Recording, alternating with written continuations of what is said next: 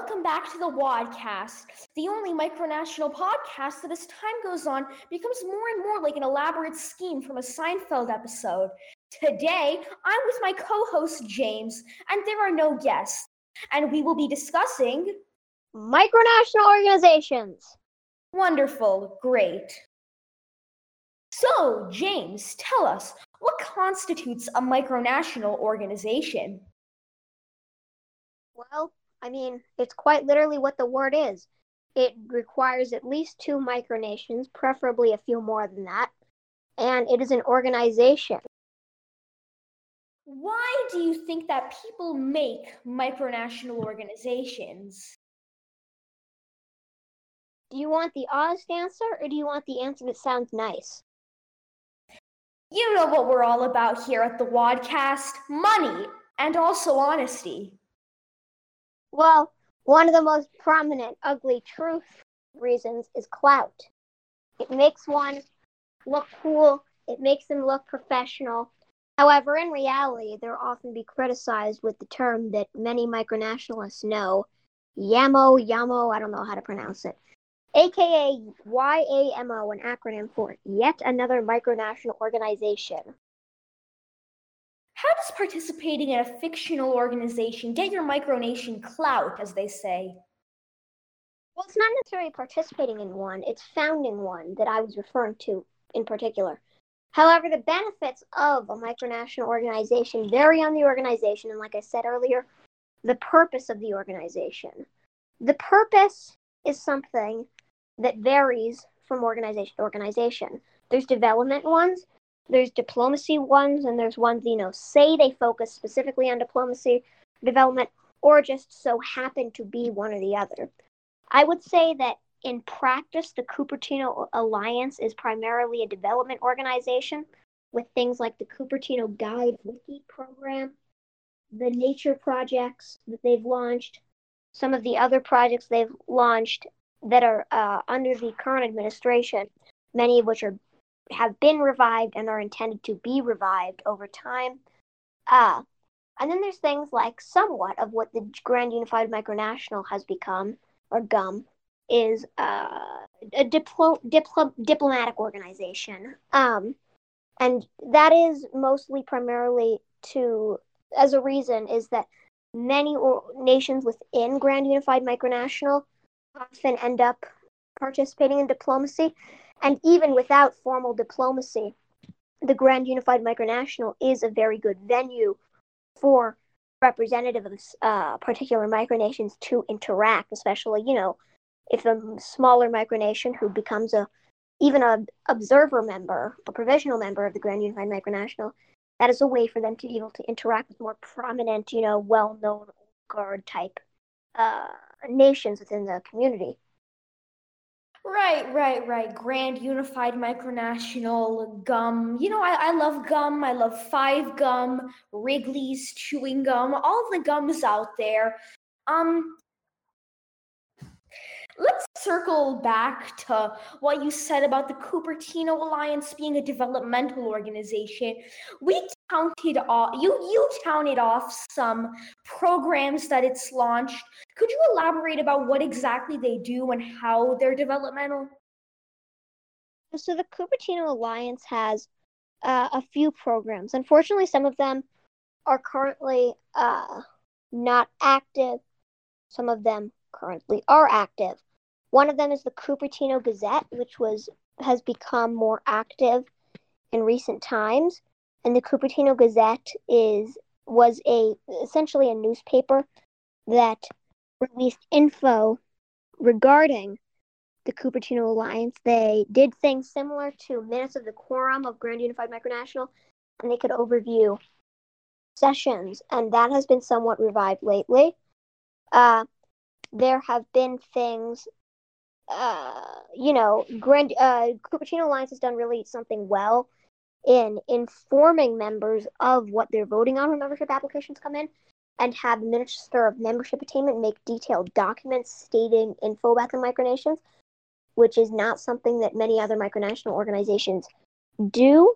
Uh, there is the Green Cities Project, which is a project that quote subsidizes member nations' agriculture and plants end quote, and um, primarily it is regarding uh, websites purchasing. Uh, uh, sorry, member states purchasing seeds from a few websites. Canada, Mexico, America purchases it from rareseeds.com. UK is supposed to go to seedparade.co.uk, and Australia goes to the seedcollection.com.au.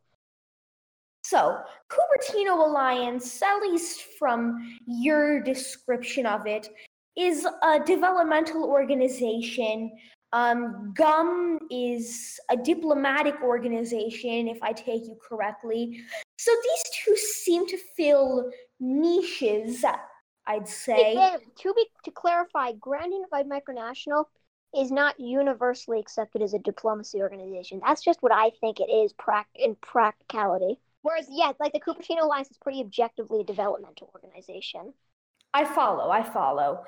So, with these both filling these niches, do you think that other micronational organizations can thrive or they're destined to become YAMOs, as you'd call them? Um, you know, there are some organizations that can still be created that uh can still be uh, effective.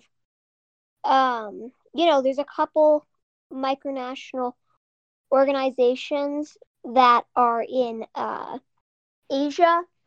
Uh, however, some of them, I can't remember which one, one of them has become primarily relatively inactive after. Uh, those you know uh, listeners can research this on their own on MicroWiki micronations.wiki the indian shock of uh, last year where a bunch of micronational like entities were uh, exposed uh, and got into some issues, um, and that's caused some inactivity within some. But there are primarily, I would say, that the nations that have banded together to make micronational organizations that are effective in recent times would probably be the few Asian uh, micronational organizations. The Micronational Assembly is basically just full of far right members now. I don't even know if it still exists. It very well might not these days. I don't pay much attention to it.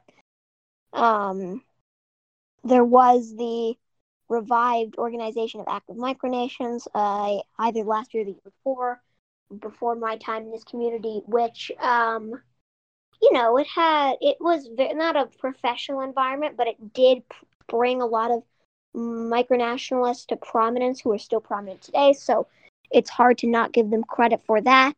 Uh, so yeah, there can be other organizations that uh, are prominent, but I would say the top two in the org- in this community are the Cupertino Alliance and the Grand Unified Micronational. Which is better of those two is of course a very debated topic within this community. Yeah, yeah, yeah. You said that a lot of the ones that are thriving, being created recently, are Asian organizations. Why do you think that is? Is it because the existing organizations don't cater to them? You basically got it uh, spot on. A lot of Asian micronations, I would say for good reason, felt like uh, felt like they weren't being represented in this, uh, you know, mainstream MicroWiki community. The Cupertino Alliance, with their Minister of Asian and Oceanian Affairs, has done very well in catering towards Asian audiences and Australian audiences in this community, uh, and have created some really good programs. Uh, um, so you see, there has been uh, many sessions in the Cupertino Alliance over the last few months that are time zones that are specifically made to be able to uh, be accessible for uh, members of the Asian continent, uh, whether it be uh, there's a few in India, other you know other parts Asia, Asian Pacific area, um, and uh, because a lot of the times where sessions would occur for the Cupertino Alliance uh, were not accessible because they took place at times that where they would be sound asleep or at work uh, at school. And I mean, depends on your age and whatever. You know what I mean? Um, um, and I think they've done a really good job with that. And those sessions can actually be very active, and you'd be shocked how active they are. The Grand Unified Micronational has, I would say that I might get heat for this, but they did were inspired primarily by the Cupertino Alliance in expanding outreach to Asian members of the community by appointing uh, uh, the leader of Vishwamitra as their uh, uh, Asia Affairs Secretary. I don't believe they've hosted uh, any Asian time zone chaos session. Quorums, I would say, I, I suppose, uh, as the grinding five Unified Micronational calls them. Uh, as of the time of this episode, I very well might be wrong because Desert District, the nation I lead, is an observer. I can view sessions, but I can't actually attend them, so I don't need to pay much attention to them. So I very well may be wrong. But so the in conclusion, the Cupertino Alliance really has stepped up, and the Grand Unified Micronational slowly but surely is beginning to follow their lead and try to cater to those in the Asian community. Right, right, right. So you said that Desert District was an observer in the Gum Alliance? Yes, the uh, uh, Desert District is an observer in uh, Grand Unified Micronational. That is correct. As of just a few weeks ago, we uh, obtained observership.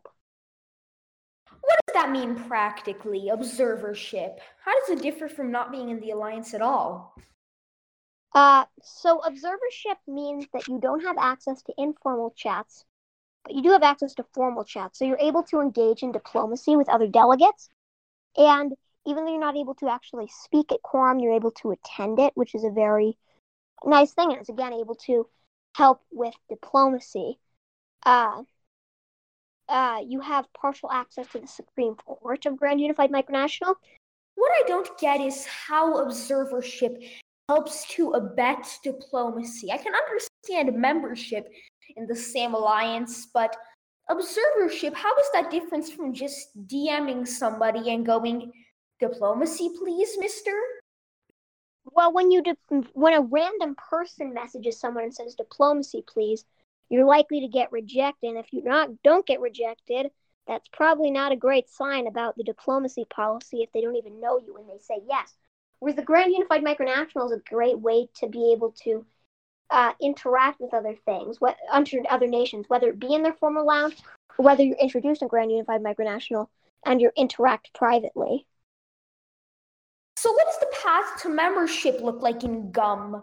Um, I assume you have to be an observer for the set amount of time. That is actually not true. You're able to apply for full membership at the beginning, and uh, uh, I believe that once you're approved for full membership, you are a provisional member temporarily. Although I honestly might be thinking of that incorrectly. Um, so I'm uh, someone will probably point out if I'm right about that. But observership is a great way to kind of familiarize yourself with Grand Unified Micronational and allow others using Grand Unified Micronational to be familiarized with you before eventually applying for full membership.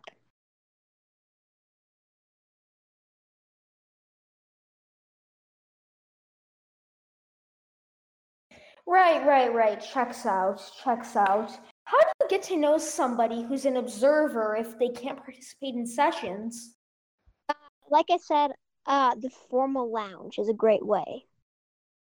I imagine that's how diplomacy goes in real life. Just a bunch of people sitting around in a conference room, puffing on their cigars and discussing, let's nuke Pakistan. Well, thankfully, this isn't real life. This is the micronational community. That actually brings me back to a point that we discussed last episode, where since micronationalism isn't real life, um, there's less of an incentive to engage in diplomacy. How do you think that micronational organizations reconcile this? Good question, and I don't know exactly how to answer that. Uh, so do you think that they do? Okay, so if you can't answer that, do you think that they do reconcile it, but you're not entirely sure how, or they just ignore it? You know, I would say that they do somewhat. They do give motivation to engage in diplomacy. Diplomacy is a good way for nations to exchange culture. Uh, we recently did an exchange where a, we claimed a piece of land as part of Desert District, and then the land, half of it went to a nation we signed a treaty with, and the other half remained to us, so that there was actually a physical border between the micronation that we signed a treaty with. And it was a really great opportunity for us to become closer, not just in the diplomatic sense, but liter quite literally, physically closer. Yeah, how much of that was abetted by a micronational organization, though? It wasn't necessarily. A micronational organization can be one way, but it's not the only way. What you're saying is that while micronational organizations are great, they aren't the only way to abet diplomacy. In that case, why do people engage in them with all the regulations at all? because they are still an effective way to do it, even if just not the only one, and not even inherently. It not it's not inherently the only effective way, but it's most certainly one way, and one way that can be very effective and has been very effective for some micronations, including Desert District. All right, we've got we've got some requests. Some, my good friend, would you like to wait for those requests? We have requests. Yes, we have requests from a listener requesting in. Okay, let's do it. All right, so here's a question from our guest. What made you interested or drawn into micronationalism? Great question. Uh, the simple answer is volunteer. The complicated answer is volunteer plus more. I think what first started it is he informed me about the Principality of Sealand. Wait, wait, here's a thought. Here's a thought right here. So, Sealand, how would you feel that Sealand stacks up to the digital micronational community of today, comparison, contrasting things? Pretty effectively uh, because they've really catered to the online community with things like selling titles and selling pieces of land.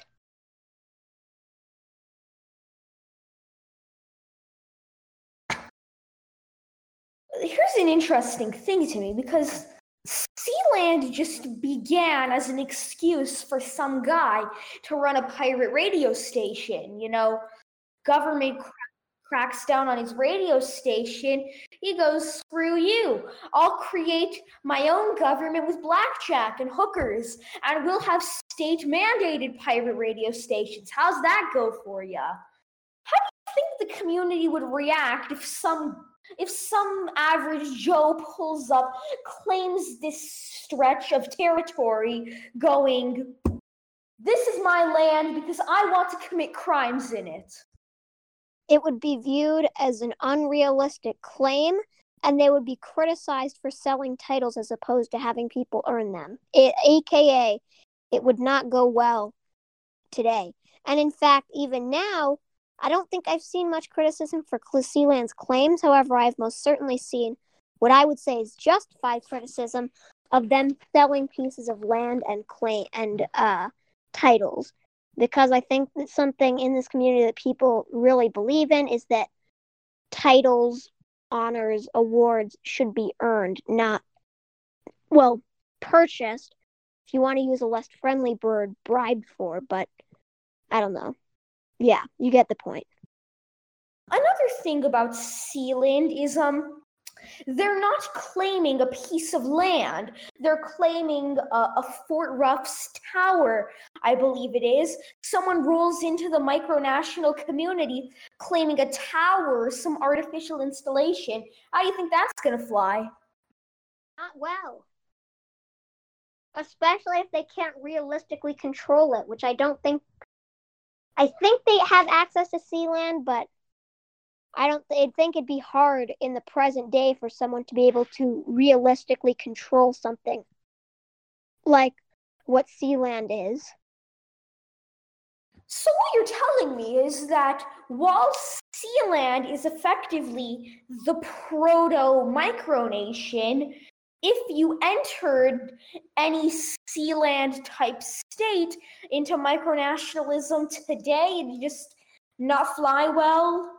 I would say the proto micronation that lives up to today's standards is probably Molossia.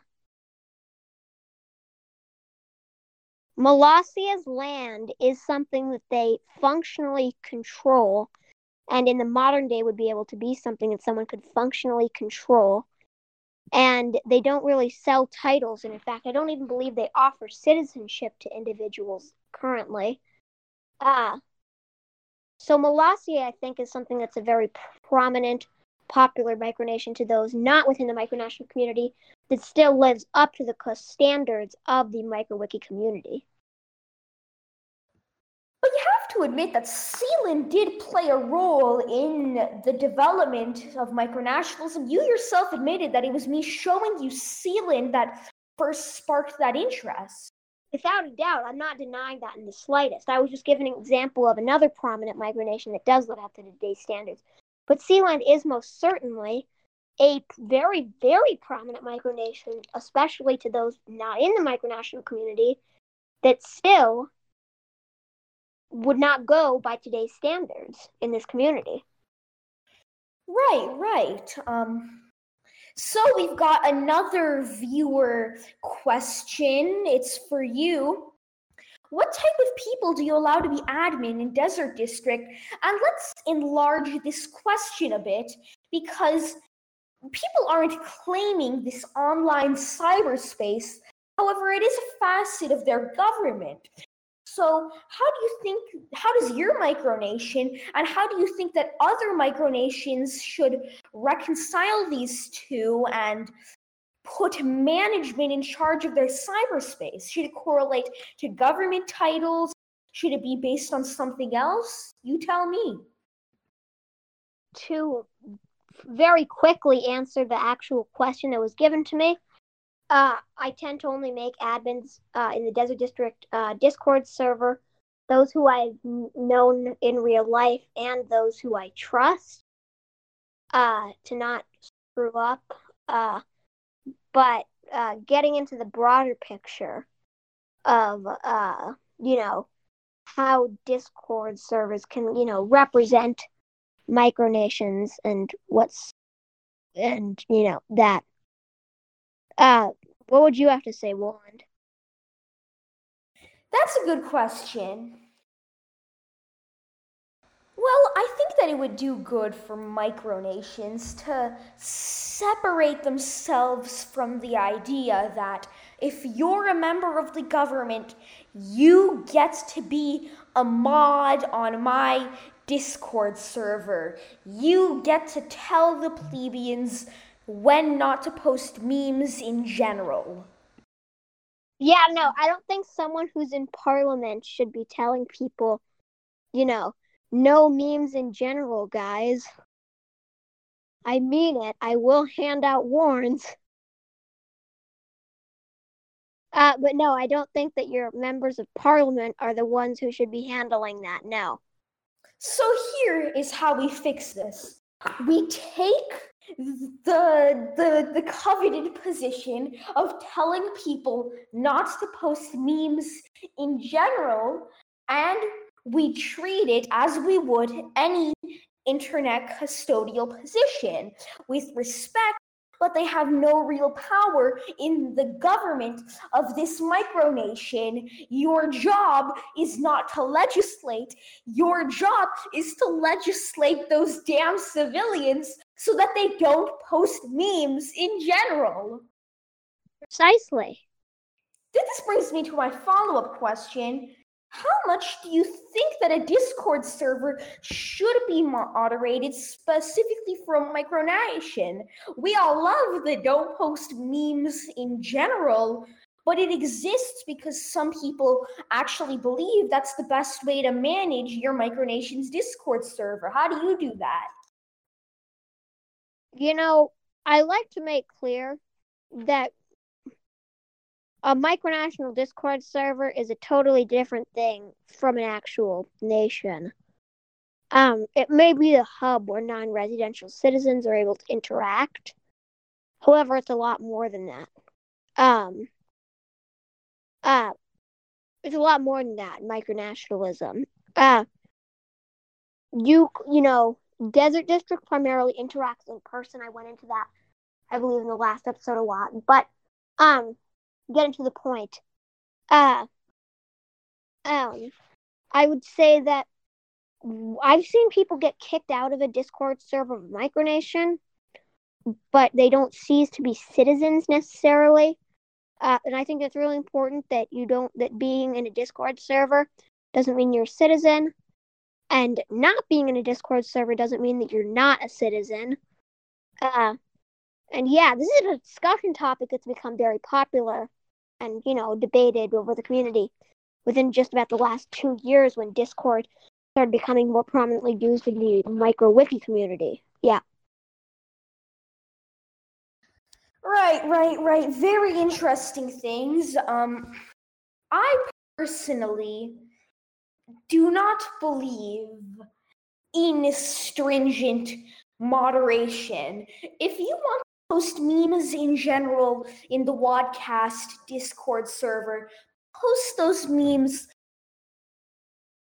So, James, um, let's circle back to the stated topic of the episode, which was, of course, micronational organizations. Um, I, we, whenever we discuss something on the show, we give some tips to viewers at home looking to start one of their own. So, what advice would you give to someone looking to start a micronational organization?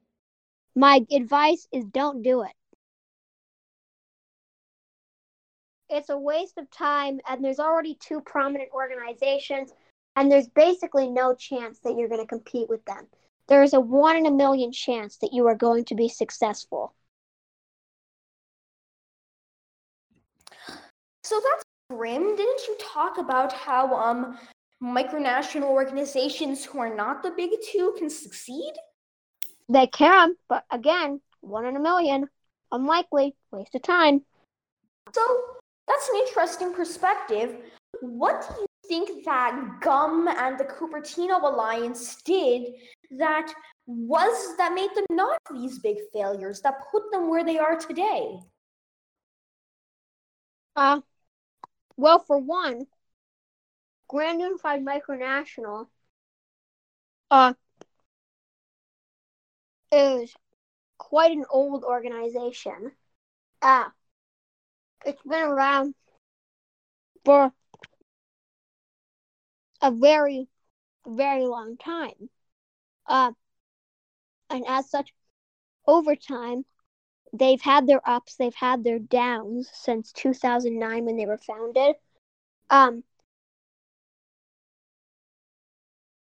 uh, and that's how they've uh, gotten to where they are today. When was the Cupertino Alliance founded? Uh, just a couple years back, I think 2019. All right, so two years. What did they do right? Uh,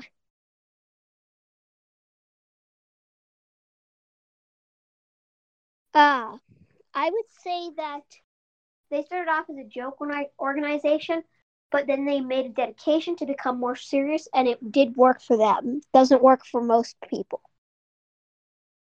all right so that's a good end to our micronational discussion i'm going to put some people who've been asking to be guests on now all right say hello to isaiah b invited to speak hi, hi say hi isaiah hello well, welcome, welcome to the Wadcast. Welcome to the Wadcast. Welcome to the Wadcast. Welcome. How are you? I'm well. Uh, that's good to hear. That's good to hear. So, what are your thoughts on micronational organizations? You got anything to add? Um, yeah, um, I would agree that um, the GUM, CA are the two major organizations, and everything else just lags behind. Uh, yeah, definitely. Also, I'd like to confirm, um, after getting in, you do have to be a provisional member for two weeks in the GUM. Thank you for that. I was honestly just had some trouble remembering that. So thank you for that. Yeah, you apply for membership and you were provisional for two weeks. I knew I knew something like that, but I could not remember. Um, I guess that's really all I gotta say. All right, thanks for coming on the show. That feels like a good wrap to the micronational segment. So if you were just here for that, you can click off. But for those who want to hear more of me and James talking, here's a little five minute segment near the end where we will discuss just pop culture, what's going on in the world.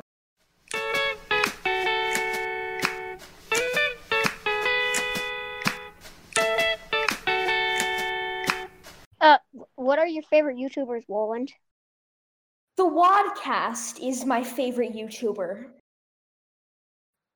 You know, one of my favorite YouTubers would have to be James Hoffmann. James Hoffmann is a coffee YouTuber, but he is really fascinated with it and has really moved the current coffee culture uh, to where it Very is. interesting. You said that there's a coffee culture. Yeah, coffee culture similar, just like old guard and new guard. There's three waves of coffee culture: first wave, second wave, and you guessed it, third wave. I, I, in coffee culture, am in the fabled K cup wave, where I pop a K cup into an instant coffee machine and get downvoted on Reddit for it.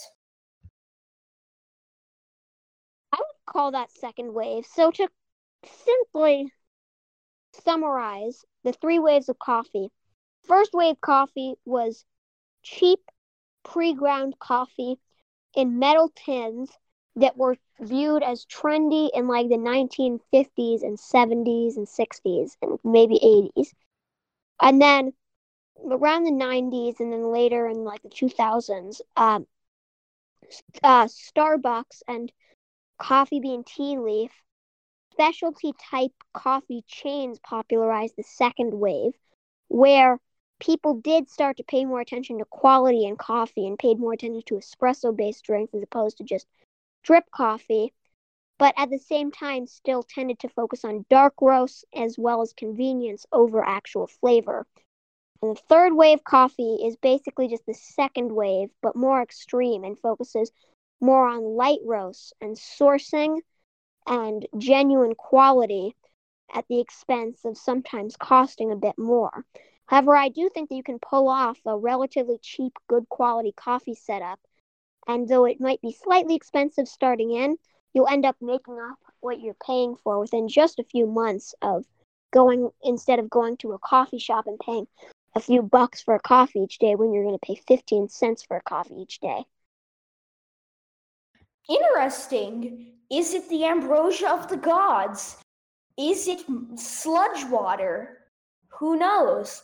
Coffee and more on the Wadcast. As always, I'm Woland. This is James. Subscribe to the Wadcast and stay swag. Wadcast. The third loves a key rattling in the jack, rattling in the jack with your suitcase packed.